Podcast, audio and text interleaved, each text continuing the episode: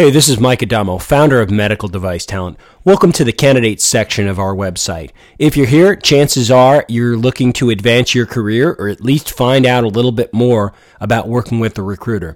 So before we get into it, let me ask you a couple questions or tell you a little bit of information about finding the right recruiter for you.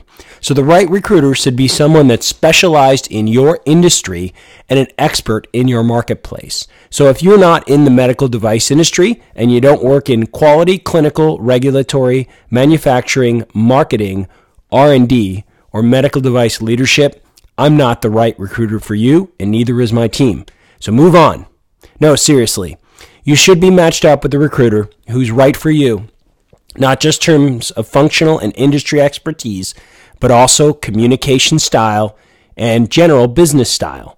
So you got to find someone that works for you. So you should speak to a couple recruiters well, if you're speaking to me, you should probably only speak to me, but you should find a recruiter that makes sense for you, and you might want to check with your friends and see what they think about that particular individual because good recruiters are well networked.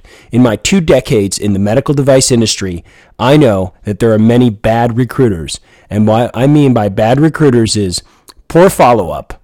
They don't tell the truth. They don't have the relationships. They don't do what they say they're going to do. I work by a simple adage in this industry say what you're going to do and then do it. And then also let people know what you know when you know it. If you do those two things, you're going to be successful.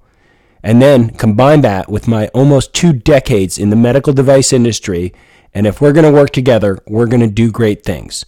So check out my website.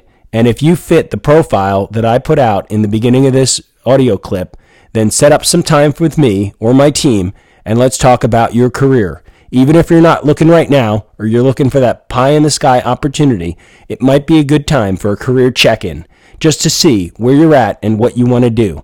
You might not know what's out there or what might be coming down the pipe, and it might make sense to keep in touch for the future. So I hope this helps educate you about me, my organization, and working with recruiters.